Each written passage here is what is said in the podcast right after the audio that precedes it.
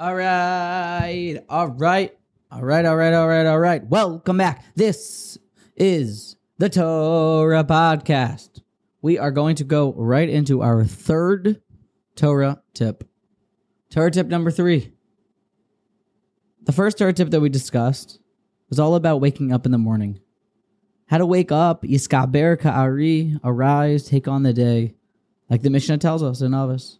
The second one was to have clarity in Torah study. The only way to have mesikus, to have real sweetness in Torah.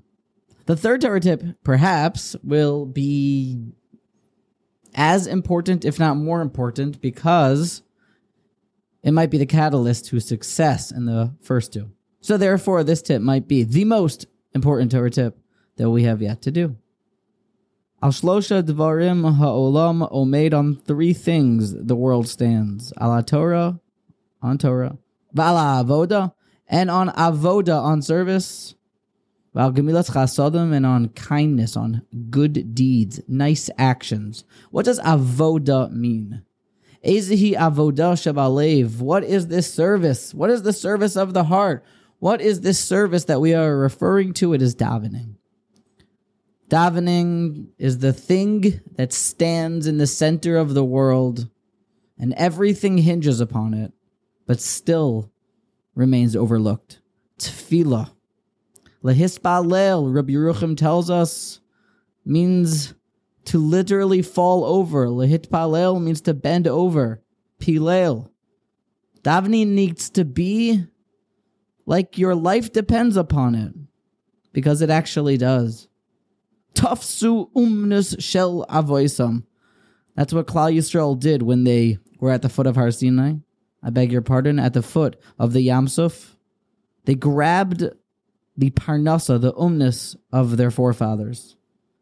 The umnus, the foref- our forefathers' parnasa, their livelihood was tefillah. Every day they woke up, time to go to work. Ashrei Yoshvei Veisecha. They daven like their life depended upon it because it did. The Torah tip, the practical tip, the tip that we're going to say, I heard from my grandfather, a very, very righteous and wise man, Rabbi Herb Zuckerman Shlita. He suggested a practical tip. You want to have kavana? Well, let's start by thanking God for how much we have. When we get to Modim, the Thanksgiving bracha, we bow down. It is interessant. It is interesting to note that the Gemara in Ksubos tells us that the head actually, when it hears the word Modim subconsciously, it bends over. And it is a uh, very sad thing to look around, and we are all guilty of it at times. Our head just bows down when we realize, oh, wait, I'm in the middle of davening. But my Saba suggested to infuse Modim with a little bit more energy. Think of one thing every davening that you are thankful for. Say it out loud and tell God that.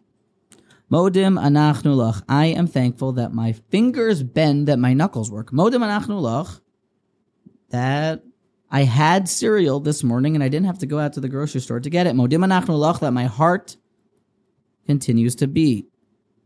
But pick a different one every day. Don't write it down. Don't get all intense about it. Just a new thing every time. And when you look forward to that and you actually say it to Hashem, you'll realize that it is from Hashem and it'll be it will be all that more real. With that, the parnasa, the livelihood of tefillah, and this new Torah tip we have in tefillah should be as a zechus that Hashem should shower us all with tremendous blessing.